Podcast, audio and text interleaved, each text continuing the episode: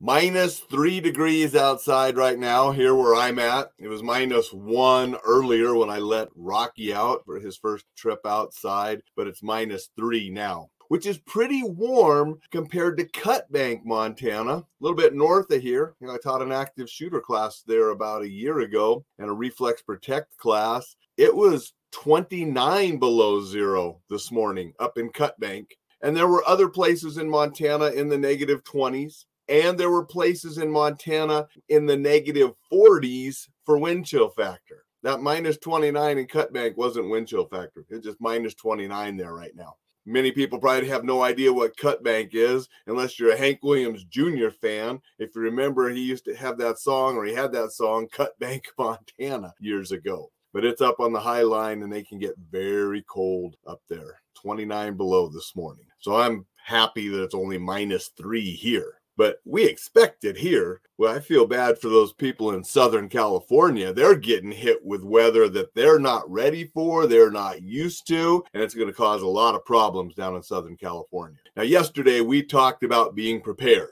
I'm going to say good morning to Jay. Appreciate Jay showing up every morning and saying hi. Appreciate that, Jay. So, yesterday we did talk about being prepared.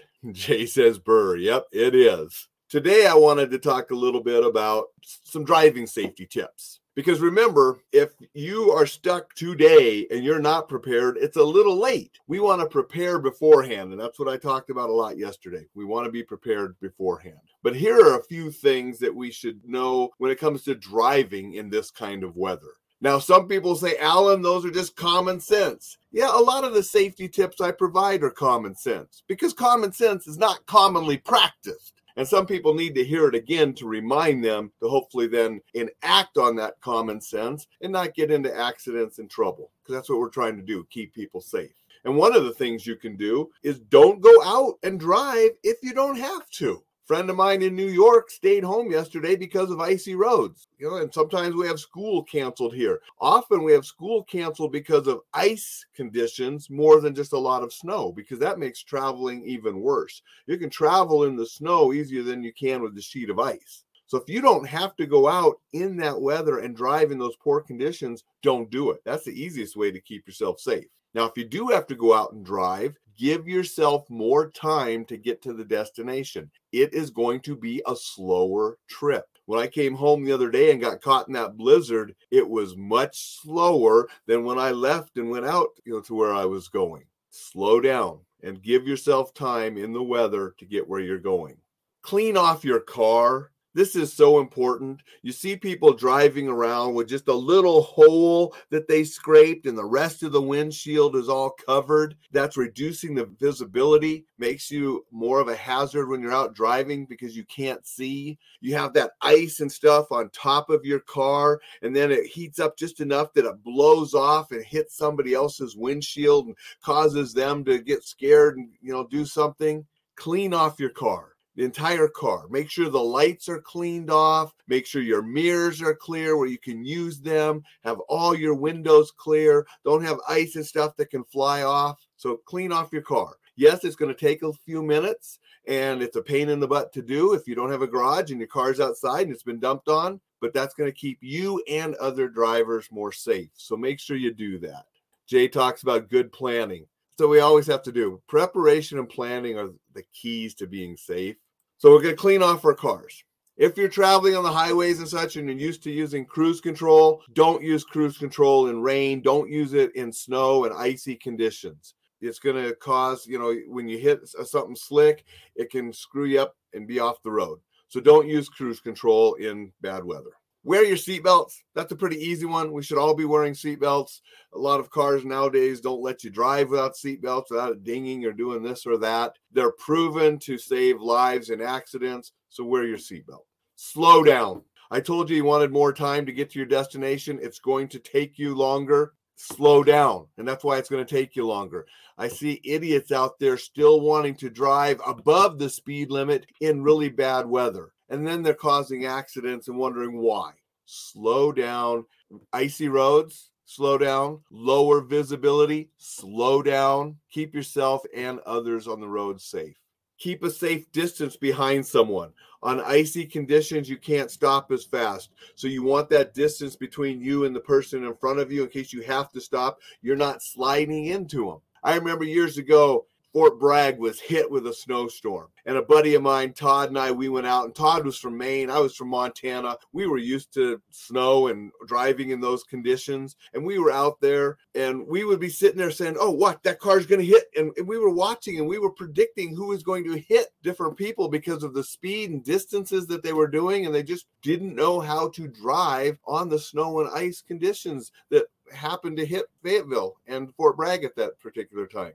So be smart, slow down, keep safe distances. If you're going to hit somebody, you know, it's ice and you can't stop, steer and get get your foot off the brake go over to the side hit the curb hit the snow beside that's going to be better than hitting the car and having to pay for both damages because remember you slide into somebody else it's your fault regardless if there was snow or whatever you are going to be at fault and then it's your insurance hopefully you have insurance like you're supposed to is going to be paying for the damage going to be less damage if you get off the road and you know you can hit a snowbank or in the you know get in the snow and get stopped that's better than you know smashing into somebody else remember bridges shady spots are going to be more prone to having ice. So you might be driving down the highway and it might be bare and you think you're just fine. You hit a bridge and you hit some ice and then you're spinning or you get a shady spot. That's really common here in Montana. You know, I know certain roads, like I go from here to Great Falls or I go from here to Helena. I know places where it's going to be icy because the way the mountains are, that part of the road never gets any sun.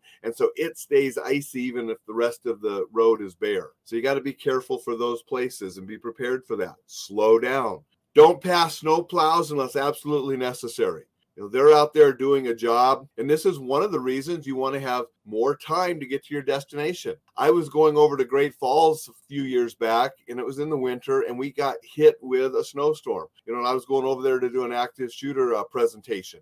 Luckily, I left Missoula way early, knowing that it was the bad weather and that my trip would probably be slower than normal going over to Great Falls. And on Rogers Pass, I got stuck behind a snowplow. Couple things good and bad. Good thing is I had a snowplow in front of me cleaning the, the road. And so it was a little safer driving because it was clearing the road, but it was a lot slower going over the pass following the snowplow. That's so don't pass snowplows unless you have to. And that's one more reason to allow yourself more time to get to your destination. Make sure your vehicle is prepared. Have good tires for the winter. It's even more important in rain and in snow and ice to make sure you have good tires.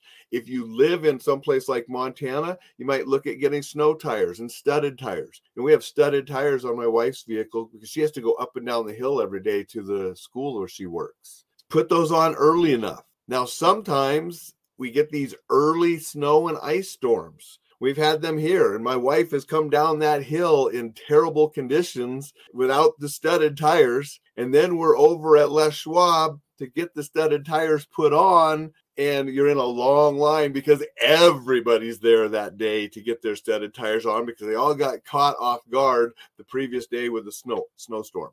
So if you can, make sure you prepare and try to get those on before the first storm. Sometimes they surprise us, and then you do the best you can.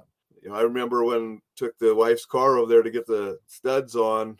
We showed up at seven in the morning and waited in line to turn in the keys, and they got them done like at nine o'clock that night. That they were working super long hours swapping tires over on the first winter storm. So have those, you know, have winter tires, good tires, studded tires if you're in an appropriate place. And those are often dictated what months you can have them on. Here in Montana, you know, they tell you you can only have them on certain months, so you can't run your studs all year. You wouldn't want to anyway, but put them on when you're allowed to. Make sure you remove them when you're supposed to, but have good tires regardless if they're studded or winter tires or all seasons. Good tires are going to help you in that winter driving emergency travel kit. We talked about that a bunch yesterday. Have stuff in your car to be prepared, especially if you're driving out of town and you're going to be out away from things where something could happen and you are all you have and you need to rely on yourself. That's why I teach personal responsibility for our own safety. We are our own first responders. We are those that keep ourselves safe and those that are with us. So have the things to keep yourself safe in an emergency in your vehicle before you leave town. So, those are just a few tips to help you be a little bit more safe in this weather. Down in California, those places that aren't used to this and they're not prepared, some of the best things you can do is stay home and stay off the roads. So, everybody, take care, stay safe, and we will see you tomorrow.